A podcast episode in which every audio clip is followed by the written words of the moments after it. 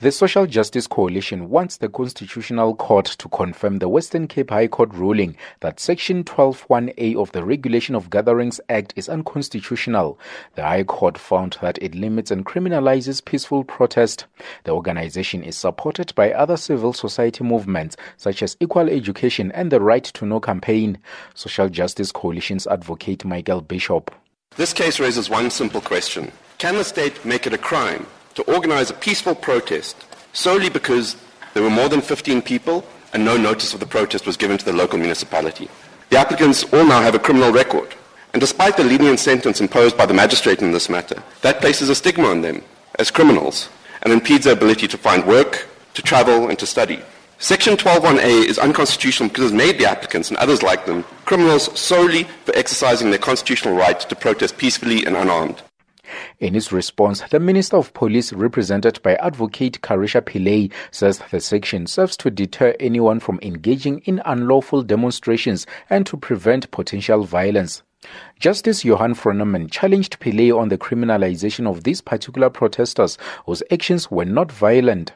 Justice Froneman, the difficulty is, of course, one never knows up front at the inception of the process whether or not a gathering is going to become violent or not.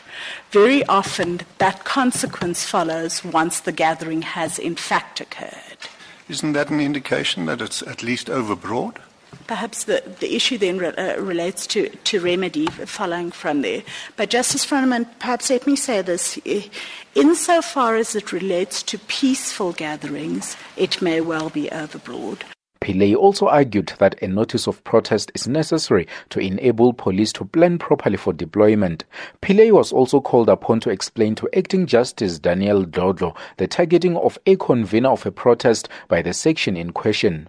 This section under discussion criminalizes the actions of a convener. It, in a way, is killing the possibility of a gathering altogether. This is fundamentally unfair you are hitting the snake on the head. Firstly, in response to the question that it shuts down legitimate protest, I submit that the ambit of 12.1a is far narrower. What it does is it criminalizes the conduct of a convener for an unnotified gathering. Judgment has been reserved.